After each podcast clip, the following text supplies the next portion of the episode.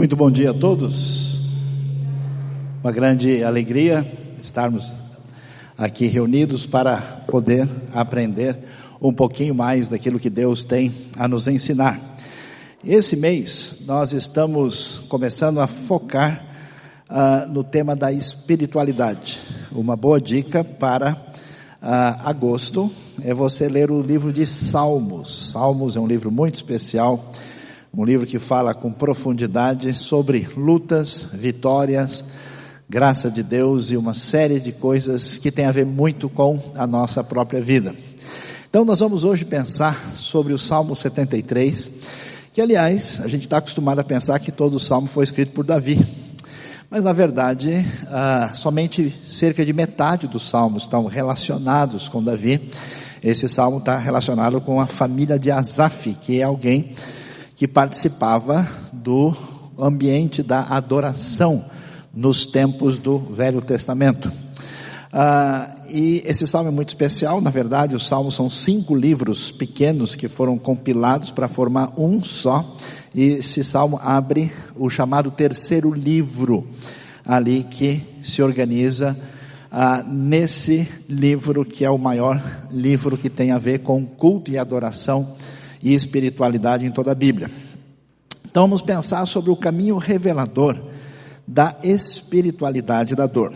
E o que que a gente descobre é, quando começa a olhar o Salmo 73? Deixa voltar aqui direitinho.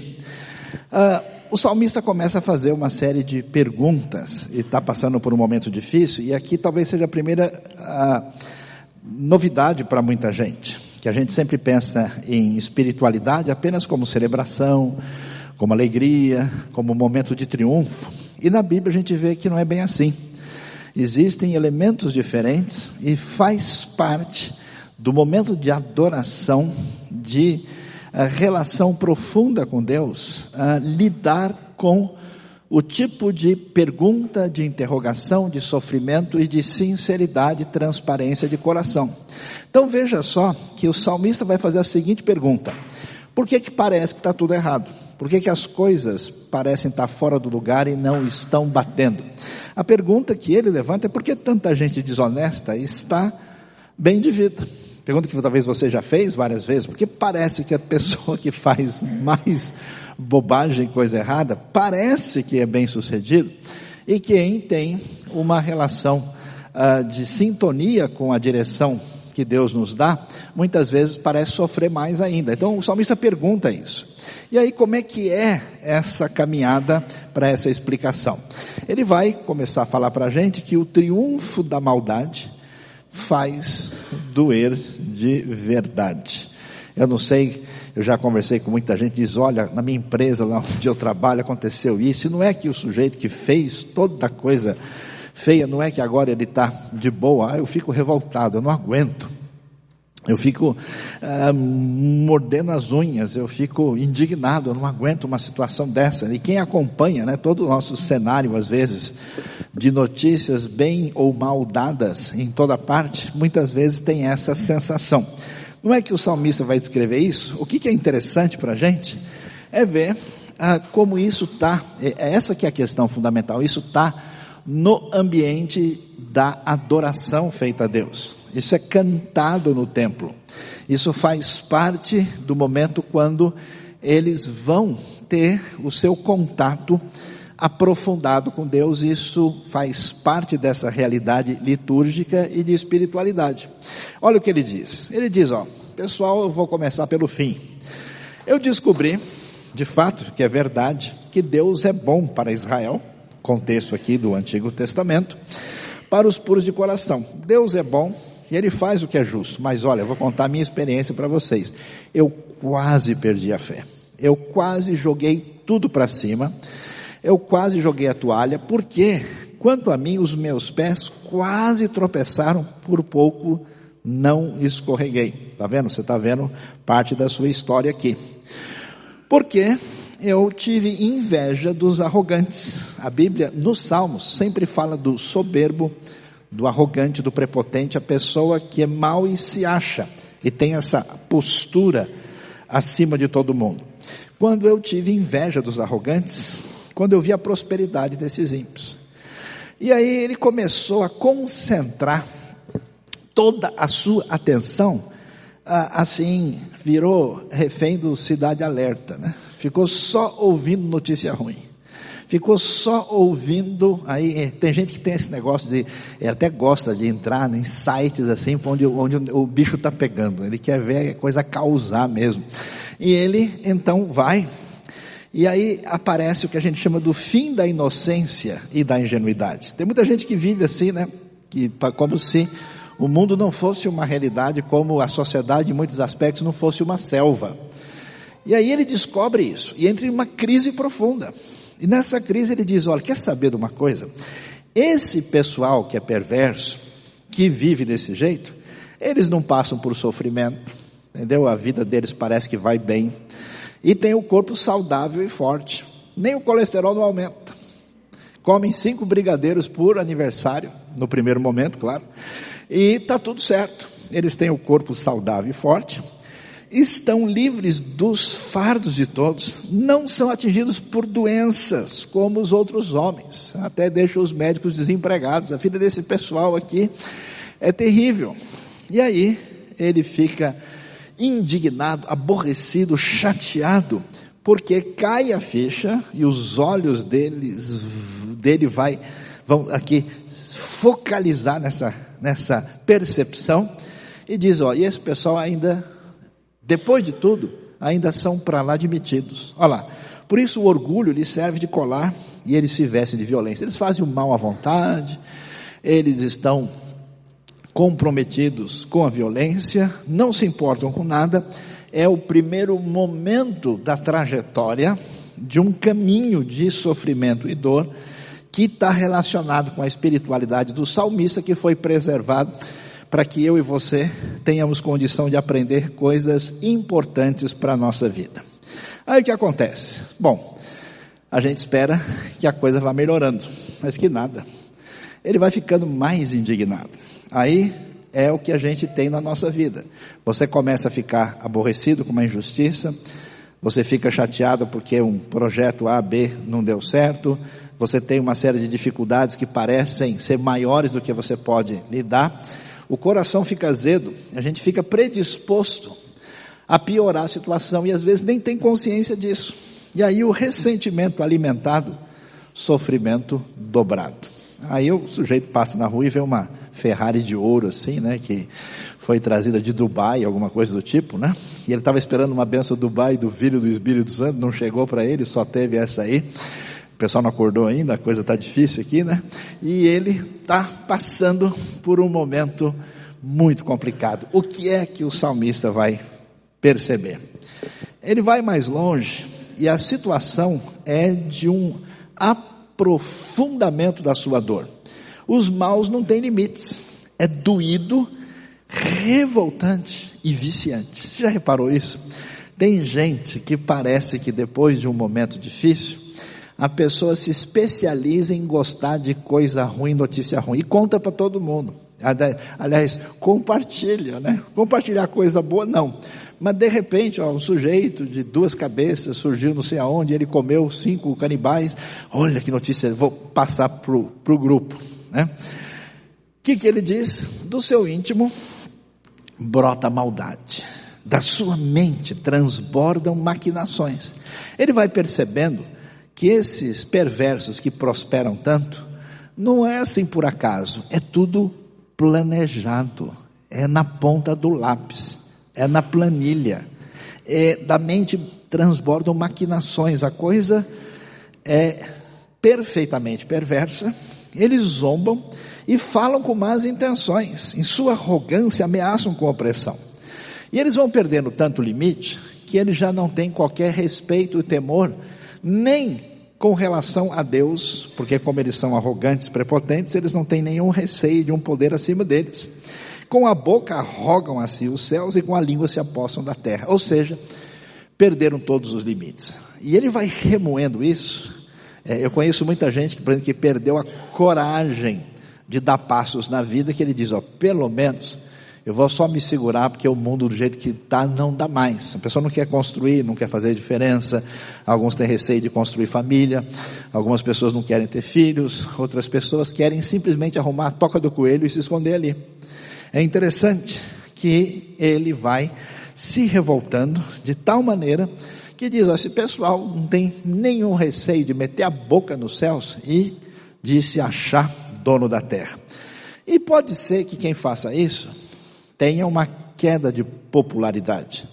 Pode ser que quem age dessa maneira seja criticado e receba um monte de dislike. Mas que nada. Ele olhou e viu. Por isso o seu povo se volta para eles e bebe suas palavras até saciar-se. Ao contrário do que se imagina, as pessoas agindo assim, pelo contrário, eles recebem ainda mais atenção, mais ah, uma atitude favorável e na sua arrogância plena, eles dizem: Como saberá Deus? Terá conhecimento altíssimo? Eles nem se importam com Deus, duvidam de que Deus vá fazer qualquer coisa, e assim são os ímpios. Veja só que coisa interessante. Um dos problemas sérios da vida chama-se alienação. O mecanismo de defesa para a gente não sentir o problema de fuga da realidade. A Bíblia, e por isso que eu acho que muita gente não quer ler a Bíblia, ou se lê, lê com filtro religioso para não entender o texto. Porque a Bíblia é um choque de realidade. A Bíblia mostra a coisa do jeito que ela é. Ela apresenta o foco tanto da dificuldade pessoal humana, das questões relacionais e da relação com Deus e o caminho para como lidar com isso. Interessante que é, é o único livro sagrado que fala mal dos seus protagonistas, que conta abertamente os seus problemas, que não apresenta essas pessoas como heróis maravilhosos, que são gente na sua fragilidade que se tornaram vencedores na caminhada pela fé. Assim são os ímpios, ó, sempre despreocupados, aumentam suas riquezas. Então o salmista diz, não sei mais o que fazer, ele tem uma, assim, um aprofundamento da sua dor, ah, ele está quase que viciado em falar dos ímpios, em descrever. Ah, eu acho surpreendente como é que o pessoal está no templo recitando e cantando essas coisas. É porque isso tem uma função no nosso entendimento sobre a nossa vida e a nossa espiritualidade. Pois é, a palavra do salmista se resume na frase: é profundo o meu dilema, a crise agora é extrema. Ele chega no momento da crise maior, quando a sua cabeça está confusa, quando a ordem social é ameaçadora, quando ele não vê perspectivas pessoais, quando ele duvida de Deus, não sabe o que fazer. E como é que a coisa vai caminhar? Veja lá crise total. Não há como sair. E aí ele começa agora, interessante que ele muda um pouquinho o foco. Ele estava só falando desses perversos arrogantes. Agora, ele começa a voltar a atenção para si mesmo. Ele começa a falar. Ele, ele chegou aqui no, no, no, no, nível de, de conversa de terapia. É, olha como é que eu estou. Aí ele diz: Ó, sabe de uma coisa? Perdi o meu tempo procurando ser uma pessoa correta. Bobagem esse negócio de pensar em Deus e na sua diretriz para a nossa vida. Certamente foi-me inútil manter puro o coração. E conheço gente que na vida corporativa ou na sua vida chega e diz: Ó, agora que eu caí na realidade, agora que eu percebi esse mundo, quer saber de uma coisa? Eu também não vou ser tonto, não. Afinal de contas, ninguém é santo. Né? É o sujo falando do mal lavado. Como não tem jeito, a gente tem que pelo menos garantir a nossa situação. E muita gente abre mão da sua ética, da sua postura, pensando dessa maneira. Aí ele diz: Olha, perdi tempo querendo ter o coração puro e lavar as mãos na inocência, quis ser uma pessoa alinhado com as diretrizes de Deus, mas isso não dá certo. Por quer saber? Fiz isso o tempo todo e só tomei na cabeça.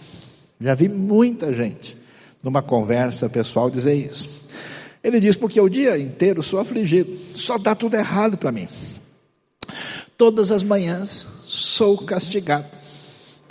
Na hora que eu fui sair de casa, 11 graus, o casaco estava lavando. Né? Aí eu falei, puxa, logo hoje. Ah, não, caiu é, graxa, um óleo ontem em cima dele, e não tenho o que fazer. Tudo dá errado para mim. E aí ele entra na crise mais difícil. Quando ele começa a ver que não há como sair, que é que a gente sempre pensa isso, eu tenho tudo sob controle, eu sei como vou fazer, e de repente chega numa situação que você não tem saída, né? A pessoa vai receber o cheque mate, ele não sabe como fazer na partida, ele não tem mais como reagir, então ele joga a toalha e diz: Olha, e nem tem como falar sobre isso. Coisa tão difícil. Se eu tivesse dito falarei como eles, teria traído os teus filhos. Ou seja, se eu tivesse falado na sintonia da conversa desses ímpios, é, o pessoal que faz parte da minha relação, eles, esse sujeito enlouqueceu, ele passou para outro lado, eu não tenho nem como conversar sobre isso. É difícil, né? Você tem uma dor, uma situação complicada, que não é possível nem manter diálogo sobre ela. Mas talvez você possa falar sozinho, converse com você mesmo. Você levanta as ideias, reflete, pensa, né? Nem sempre quem fala sozinho é doido. Amém, irmãos? Quem foi abençoado, levante a mão aí, né? Então, ele diz, olha, se eu, ah, quando eu tentei entender tudo isso, achei muito difícil para mim. Ou seja, não tenho como lidar, nem com a explicação. Já tentei de tudo para entender aqui, ali, perdi, acabou a força, acabou a energia, não há o que fazer. E aí vem o um momento interessante que o salmo ilumina para nós. Olha só o caminho de espiritualidade que passa por esse sofrimento em profundidade. Aí ele diz: Até que entrei no santuário de Deus. Eu não sei o que aconteceu. É possível que o salmista tenha ido num dia de celebração a Deus e lá tenha chegado com o coração assim como Ana chega quando vai pedir para Deus lhe dar um filho. Tenha chegado ali no momento de dor e desespero, quando acontece, por exemplo, com Jacó, quando foge de casa, ou quando está com medo de encontrar Esaú é quando a gente acha que não há como sair, é a hora de Deus agir. E é interessante, por que isso acontece? Porque a gente tem que abrir mão das nossas forças, do nosso poder, da nossa arrogância. Eu percebo gente que começa a caminhar espiritualmente, porque você vê que a chave da pessoa mudou. Ele tem interesse em Deus agora, ele quer aprender sobre Deus. Ele não quer simplesmente resolver um problema para continuar o controle da situação. A coisa é mudança profunda. E isso acontece no momento da crise acentuada. Ele tem uma experiência com Deus. Até que entrei no santuário de Deus e aí mudou a chave. Ele entrou no santuário, de alguma maneira Deus agiu com poder, graça e de maneira que só quem passa por isso entende no coração dele, na vida dele, e agora ele muda o cenário e começa a caminhar na direção da recuperação dessa crise profunda. Ele diz: então eu compreendi o destino dos ímpios. Depois de tanta aflição, vai surgir uma nova compreensão.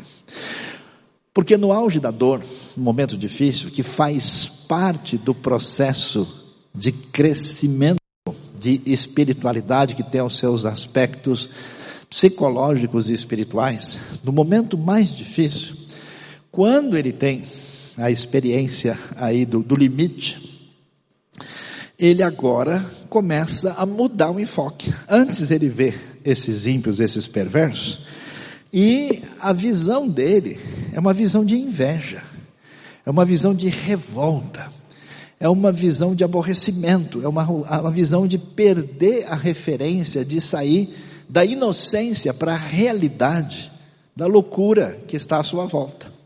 Depois de passar por isso, agora, na direção de um amadurecimento, quando ele tem a sua experiência profunda com Deus, olha o que acontece.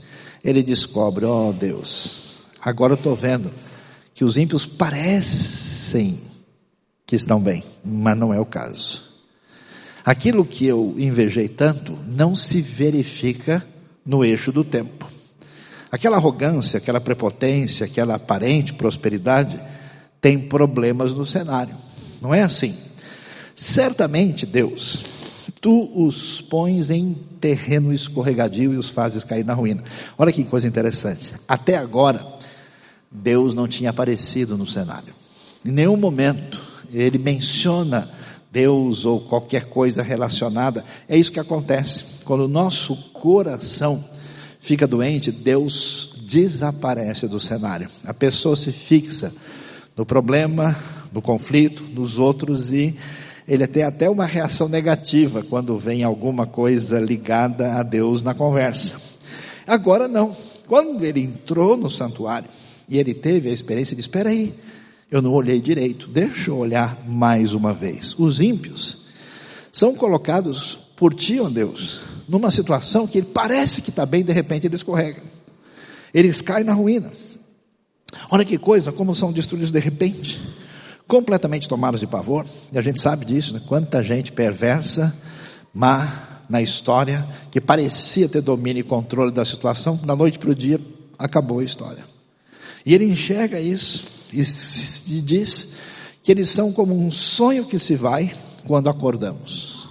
Quando te levantares, Senhor, tu os farás desaparecer.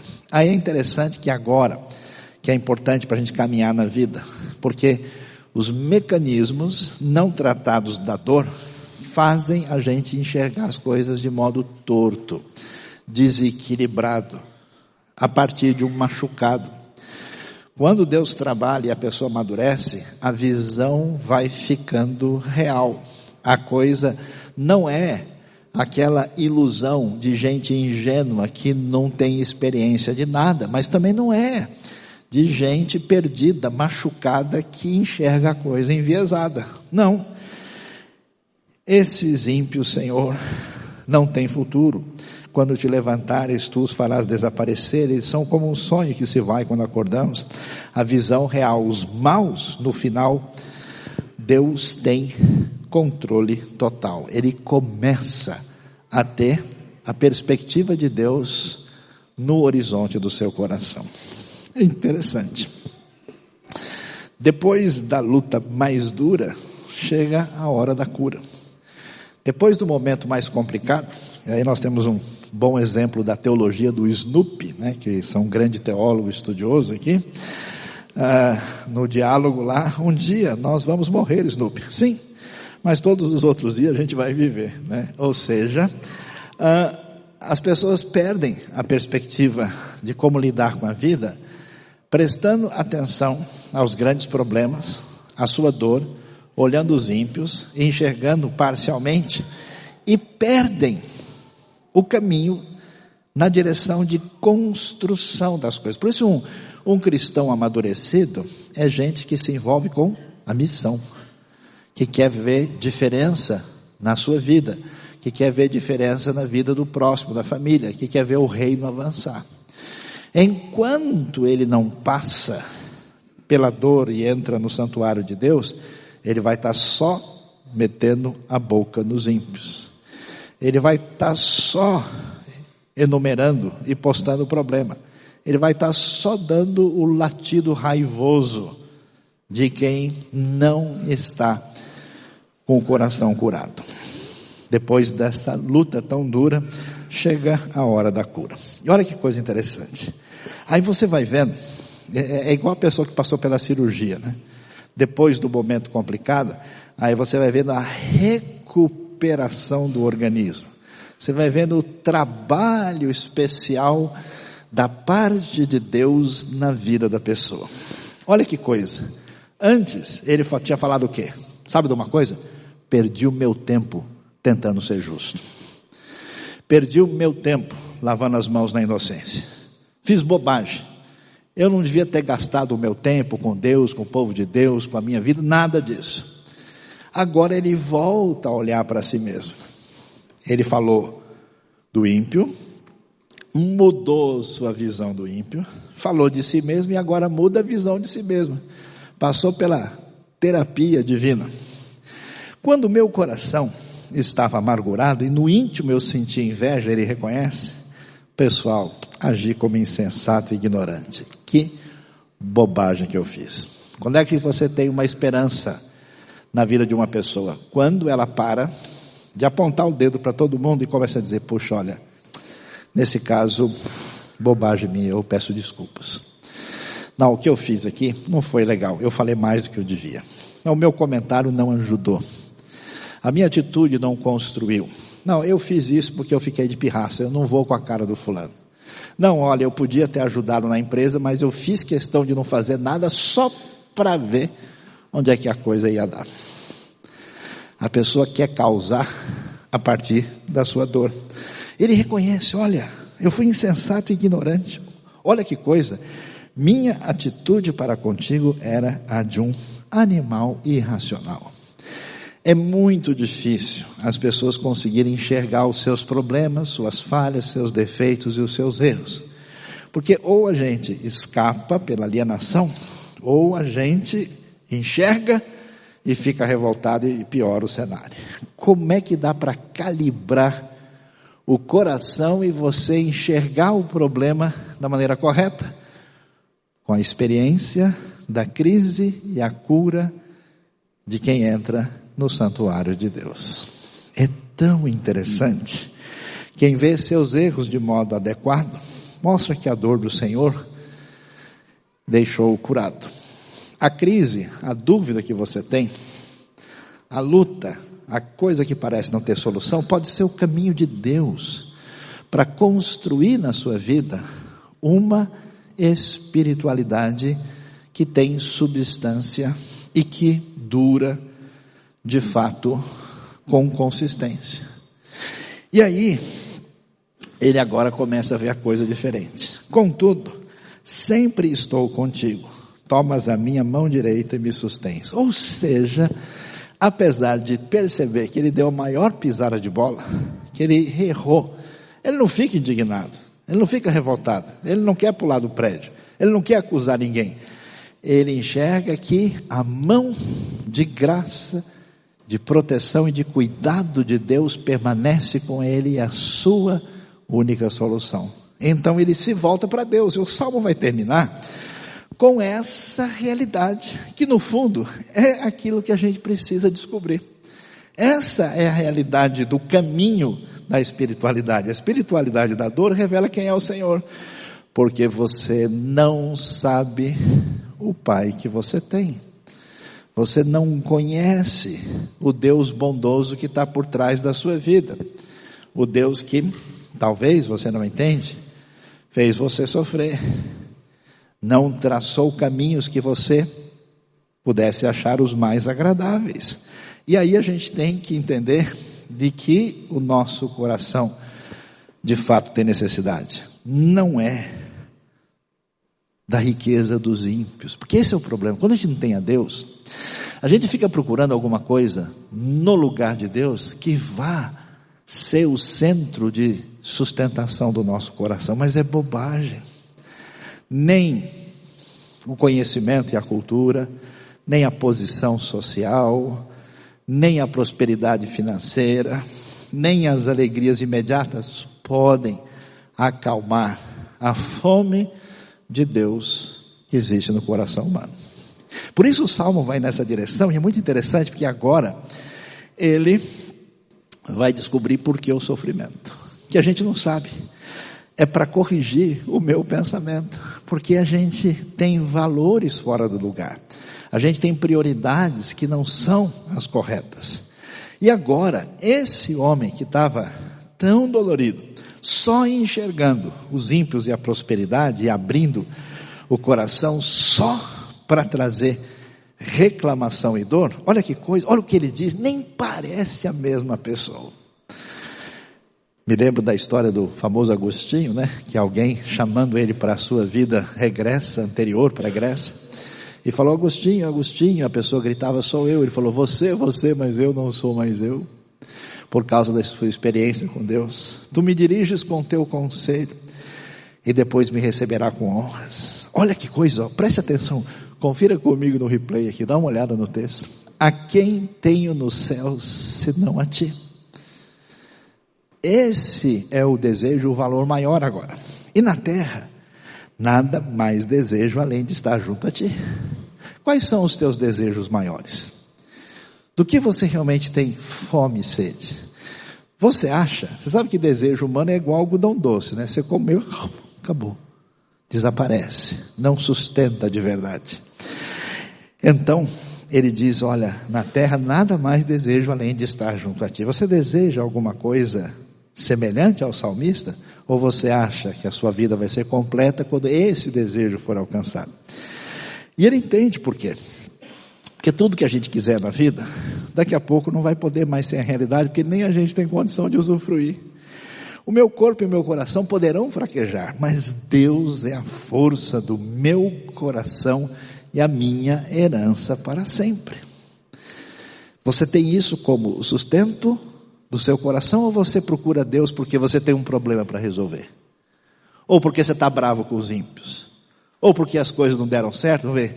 Quem sabe o sujeito mais forte lá de cima desce e dá uma força aí.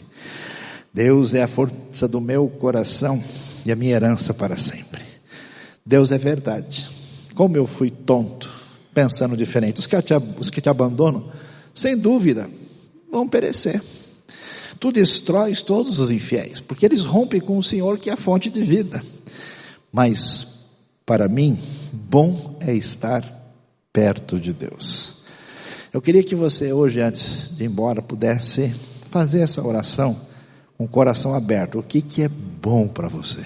Será que é isso mesmo? Bom é estar perto de Deus? fiz do soberano Senhor, e não da aparência dos ímpios, e não daquilo que eu acho que é segurança, o meu refúgio. E aí ele termina fazendo uma coisa muito interessante. Ele diz: proclamarei todos os teus feitos. Quando há cura no coração, nasce a proclamação. Por isso que depois da tribulação e da cura do coração, surge o desejo de missão. É muito interessante, porque esse salmista, que não estava nem aí para nada, que estava revoltado com a vida, agora a conversa dele muda. Como é que ele termina? Ele termina confirmando que é bom estar perto de Deus. E a última frase é a frase forte: proclamarei todos os teus feitos. O que, que é evangelizar? O que, que é fazer missão? É simplesmente falar do fundo do coração do que Deus fez e de quem Ele é. Quando a gente precisa da cura de Deus, a gente precisa voltar o coração na direção certa. E quando isso acontece, a gente tem vontade de contar para todo mundo.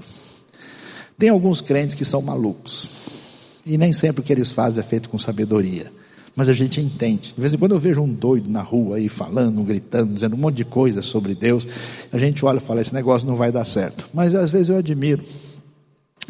Que uma pessoa dessa está tão encantada com a força do Evangelho que ele nem enxerga mais nada de felicidade da tentativa de dizer: olha como Deus é extraordinário. Ele mudou a minha vida, ele curou a minha dor, ele perdoou o meu pecado, ele redirecionou o meu coração. Eu quero falar para todo mundo. Espiritualidade é desejar a Deus e contar a todos o que ele fez. E aí, quando a gente passa por isso, mesmo que tenha sido tão difícil, a gente diz: olha, valeu toda a dor, porque agora eu cheguei onde Deus queria que eu chegasse na minha vida. Deus abençoe você. Deus abençoe o ensino do Salmo 73 no seu coração e que você seja edificado, curado e direcionado pelo Senhor nesta manhã. Se você gostou dessa mensagem, você foi abençoado por essa mensagem, então vai lá, dá um joinha, inscreva-se no nosso canal e aperte lá o sininho para receber todas as notificações.